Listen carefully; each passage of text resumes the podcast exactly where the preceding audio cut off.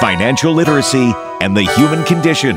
Welcome to Financial Fitness with the Money Doctor, Dr. Francis Rayam. I'm Jess Tyler, and welcome to Financial Fitness with the Money Doctor, Dr. Francis Rayam. And we have a special guest today, which is always fun. I'm so excited about this actually. So we have Trevor Young on the line with us here, who works for Sunrun Inc., which is a solar company. And the reason we're talking about this, and I'll introduce Trevor and get some information from him about why he does what he does and what kinds of choices people have when they're going solar. But the reason I wanted to cover this topic, when you might not think it's a mainstream financial topic, is because I get a lot of questions from people saying, I want to save money, I'm thinking about solar. Should I buy my panels? Should I lease my panels? What should I do? So let's introduce Trevor and get a quick little background on Trevor and Sunrun. Uh, we're not promoting Sunrun directly here, but I just want to say, in full disclosure, I've used this company even before they were Sunrun, when they were Vivint, to put solar panels on two of my homes, and in an unusual way that I mentioned to clients, and I think it's helped. So, Trevor, welcome. Thank you. Thank you so much for having me. You're welcome. Can you tell us just a little bit about your background and what you do at Sunrun and how you got interested in this?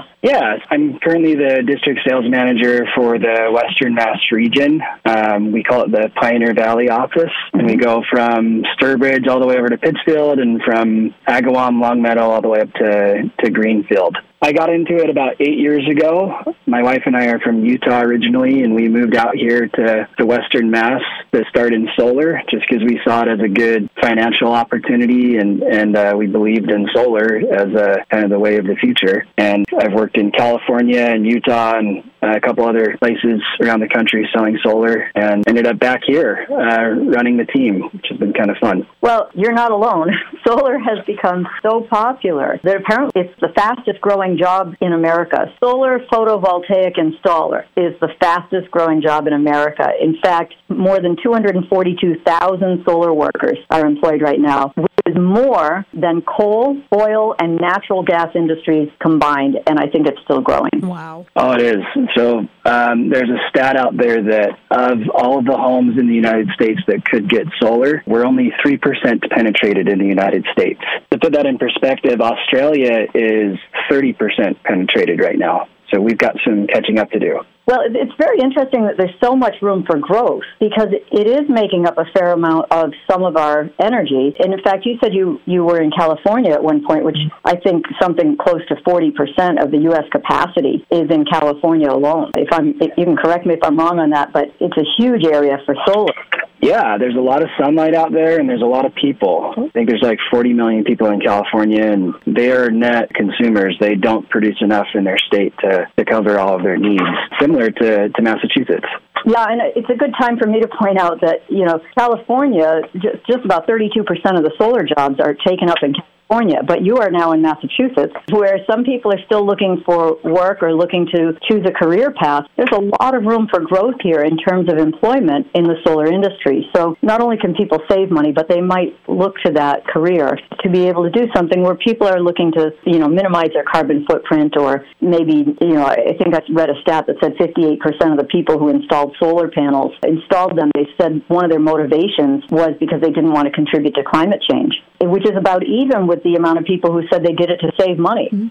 I'm curious. I don't know if this is a question that Trevor might be able to answer. I think one of the questions for investment in solar is how long does it take for the amount that you're going to pay to put a solar system in your house? How long before you see the benefits in lower electric payments? Are you are you referring to like a return on investment yeah. from your, an your ROI? investment? An ROI. I learned a money term from the money doctor. Oh. yeah, so the, the typical ROI these days in Massachusetts is about 10 or so years. And that's just because the, the SREC program that used to be around was a really large state bonus that was given out for the first 10 years of uh, owning a solar system. Mm-hmm. And that ended about four or five years ago just because the overhead was too high to maintain the program. They replaced it with this program called the SMART program, but that is also run dry. In fact, the bonus is so low these days that my, my company doesn't even apply for it. It, it costs more to run the team to apply for it than the, the bonus pays out. So, Wow. if, if the ROI is 10 years, then how long does the solar system usually last? Yeah, so the warranty on the panels is about 25 years. Um, that's pretty standard across the industry. And um, the data has been looking really solid for panels. They don't degrade as fast as some people might think. Mm-hmm. The most current warranties are that by year 25, the panels have to be 86% efficient from where they started. So there's still potentially a lot of life left in these panels after even 25 years on the roof. There is. And I want to jump in on the math here a little bit, Jess, because you asked exactly the kind of question that clients ask me all the time. You know, how long is it going to take me to break even on this? And when somebody reduces it to a very simple equation like that and says, well, it's going to take you 10 years before you start to feel the benefit, sometimes people say, well, you know, I'm I'm shorter sighted than that. I I want benefit now. Mm-hmm. But to speak to this, you know, some of the stats that I read said that even the older panels, which had a 20 year warranty on them, 40 years later are still running at 80% efficiency or more. And we've gotten much better at making panels now. So my opinion is, and the reason that I did it, and the reason I recommend it to clients when they're looking for something like this, is not just that it's good for, you know, it, just because it makes you feel like a better citizen, right? But it, it does really save you money if you do it a certain way. So I'm going to ask Trevor to go into some detail about the kinds of plans people can choose, especially in the second half of the show in, in, in real detail, because that's what people get bogged down in. Mm-hmm. You know, do I lease them? Do I rent them? But I'm just going to tease it here by saying my return on investment, my return on investment, and one of the ways that you can do this, I feel, was almost instant. The way that I did it was I, and I had two choices, you know, with two different homes to do it, but I chose to have them put the panels up where I did not pay for them, mm-hmm. and to buy my electricity back from them at a reduced rate, at a contracted rate, with limited increases every year, which actually go up. And Trevor will correct me if I'm wrong on this, I'm sure, but they go up slower than you know the standard electric company, EverSource, National Grid, whoever I was getting my electricity from uh, in general goes up. So the way I saw it was I can do this for free to me. Yes, I will still have an electric bill, but it will be less than my old electric bill, mm-hmm. and it will go up at a slower rate than my old electric company was raising their rates. So for me, that was a complete no-brainer. I, I'm thinking, okay, you're going to put the panels up for free. I save money on my electric bill. What's wrong with this? And and I know that sounds too good to be true, so I'm going to ask Trevor to go into the detail with it. But for right now, Trevor, can you first of all can you tell me if I'm right about the way I'm thinking about what I did? Just a general overview of what their options are. Do they lease? Do they buy? And then we'll dig into some detail in the second half. Absolutely. So, Sunrun, we are the, the largest residential solar provider in the country. Uh, to put that in perspective, in Massachusetts, we do more installs than the next 12 solar companies combined, at least according to last year's numbers. It's a pretty big margin. And um, I think the main reason behind that is we want to cast the widest net possible. So we have several different ways of doing solar, and there's there's no wrong way to do it. Um, there's pros and cons to both.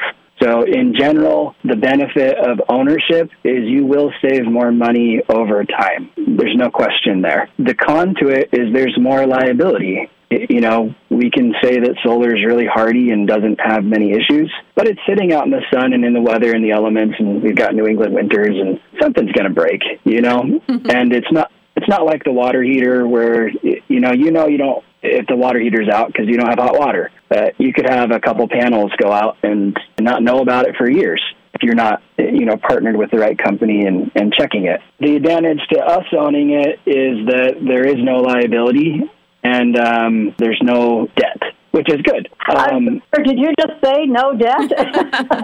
yeah, isn't that fun? my favorite. So, so my founders, uh, the founders of Sunrun, Ed Fenster and Lynn Jurich, actually came up with this solar as a service model back in 2007. And the, the primary driver behind it is they were trying to figure out how to get solar mass adopted in the United States. And they saw a huge problem. Uh, it's primarily financial. Of the average homeowner in the United States lives in their house for seven years, but solar panels is like a 30 year product. And as we just talked about, the return on investment is 10 years or so right now. So trying to convince someone to buy something that's going to benefit the next homeowner more than it will them is a pretty niche product. It's kind of a tough sale. Does that increase so, the value of the house though if they go to sell? Like can you get more money if you have solar?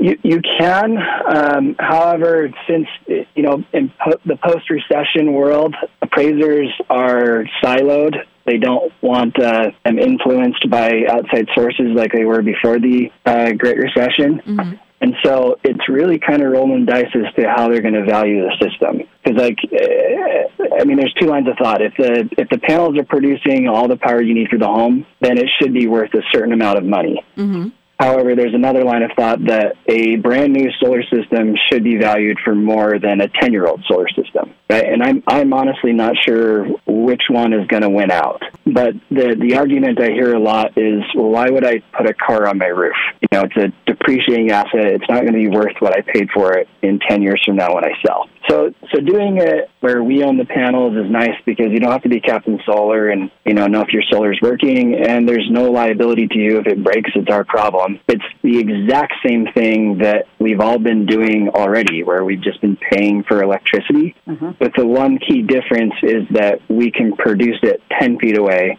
rather than being forced to pay a higher price buying it from a thousand miles away. Does that make sense? Yeah, that made sense to me. And Francis, you have you're doing it that way on one of your houses, but not both. No, both of them. Oh, you're doing it on both yours. Okay. Both of them. So there's so many questions that I have for Trevor, and, and I do want to get uh, into this in the second half. But I know people out there are probably thinking, you know, what if I can't put it on my roof, or should I do a ground mount? All of that. It's a lot to cover, but uh, let's do it in the second half. And I, I, just want to thank Trevor Young again for coming on uh, from Sunrun. You know, you can do independent research on this. You don't have to take our word for it. I'm not trying to sell you solar. I'm just saying this is a, an area that I get lots of questions about. People don't really understand it, and I'm hoping that this show will at least uncover a few of the things that people can then go out and do some independent research on. And if people do have questions and want to just give you a call, where can they reach you at? 413 773 3333. And they can always visit hugyourmoney.com. We will be right back with part two of Financial Fitness with the Money Doctor, Dr. Francis Ram, and special guest Trevor Young, right here on WHMP.